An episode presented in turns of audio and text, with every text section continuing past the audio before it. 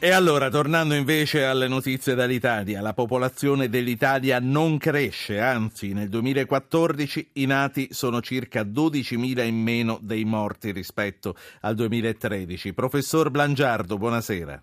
Buonasera. Giancarlo Blangiardo, Università Bicocca di Milano, demografo. Non è una novità, eppure non riusciamo ad arginare questa, questa deriva. Come mai? Eh, perché c'è una tendenza di fondo, soprattutto sul fronte della natalità, a, a, diminuire e siccome inevitabilmente in una popolazione che invecchia il numero dei morti è destinato a, a crescere, ecco che a questo punto il saldo naturale, differenza nati meno morti, mi diventa negativo e diventa negativo ormai siamo intorno ai 100.000 unità, cioè 100.000 morti in più rispetto al numero dei nati. Peraltro il numero dei nati rappresenta nella storia della popolazione italiana, quindi dal 1861, il valore più basso mai registrato. Neppure in tempo di, di guerra, ai tempi della Prima Guerra Mondiale, si era arrivati così in Ma basso. Ci, quindi... ci sono dei paralleli possibili fra l'oggi e i tempi della Prima Guerra Mondiale? Eh, beh, chiaramente un altro mondo, allora la faccenda era, diciamo, i, gli uomini erano al fronte nelle trincee, quindi chiaramente non, non nascevano i bambini, eh, oggi eh, sono tutti uomini e donne, vivono nella stessa casa, però in un clima di tipo diverso, se vogliamo c'è la crisi, ma non è solo la crisi, eh, e quindi inevitabilmente interpretato con la logica del XXI secolo i comportamenti sì. attuali e riproduttivi portano a questi risultati. Non è solo la crisi, io poi le voglio chiedere eh, perché anche gli immigrati una volta che arrivano qui smettono di fare figli, ma ho tre ascoltatori da fare parlare e lo faccio subito. Massimo da Catania, Walter da Carbonia e Renzo da Genova. Eh, Massimo, buonasera, cominci lei.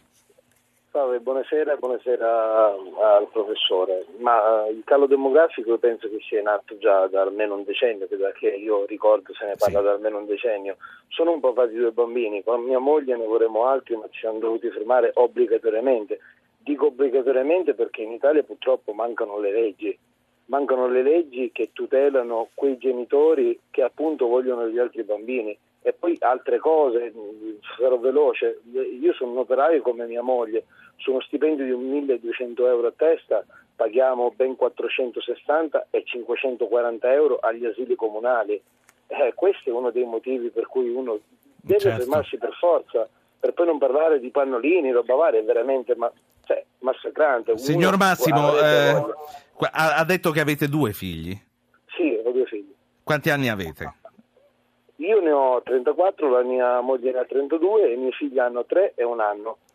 Quindi eh, lei dice se cambiassero le situazioni, se eh, lo Stato ci aiutasse leggi, un po' di più. le leggi perché ho molta fatica quando il bambino sta male, avendone due, quindi si ammalano a oltranza, eh, mi tocca chiedere un permesso, lei sì. non può capire la fatica che io faccio. No, lo so, Beh, dal, punto di, dal, punto di, vista della legge lei saprà che proprio eh, venerdì scorso al Consiglio dei Ministri, nei decreti attuativi del Job Act, è stato allungato il periodo per poter ottenere il congedo parentale, quindi forse qualcosa è stato fatto, ma ehm, si aspetta qualcosa di più concreto. Grazie, eh, grazie Massimo. Walter da Carbonia, buonasera. Buonasera, eh, il programma è sempre più interessante. Ecco, volevo dire questo, andiamo verso una società sempre più di anziani. A me piace molto, è sempre molto interessante vedere quel, quel, um, quel proverbio africano che dice che quando muore un vecchio eh, è come una biblioteca che va in fumo. Ecco, quindi ci dovremo, la, la società italiana, lo Stato, tutti ci dovremo proprio impegnare di più proprio per, questa, per prepararci per questa società sì. degli anziani e soprattutto anche dei vecchi, per esempio, che da, eh, dei nonni che danno anche un grande aiuto anche alle famiglie con, con figli, con bambini. Grazie. Eh, ecco, grazie. Grazie a lei. Renzo, Genova, buonasera. Buonasera e complimenti per la trasmissione, Ruggero. Grazie Renzo. Grazie, diciamo saluto a tutti gli astanti. Bene, bene, gli astanti era un termine che non sentivo da tempo. Vada Renzo perché c'è poco tempo e voglio fare parlare sì, i professori. sì, io sono una, io non, hanno già parlato, io vorrei, così un'idea che mi è venuta, no?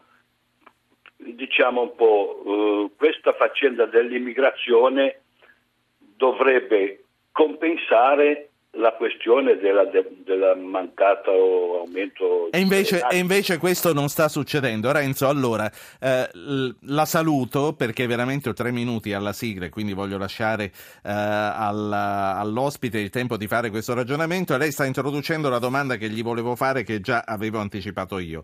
Eh, professore Blangiardo perché gli immigrati una volta che arrivano smettono anche loro di fare figli?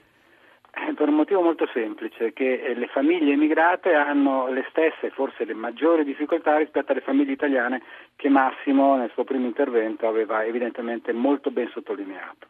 I figli costano, i figli richiedono compatibilità tra maternità e lavoro e spesso è difficile, i figli richiedono la collocazione in strutture, caso classico gli asili e questi non sempre ci sono, eh, Massimo è stato un eroe a farne due perché in realtà dal 1977 che la popolazione italiana in media è sotto i due figli per donna, quindi sono più di 30 anni, quasi 40 anni che siamo insufficienti in termini di ricambio generazionale.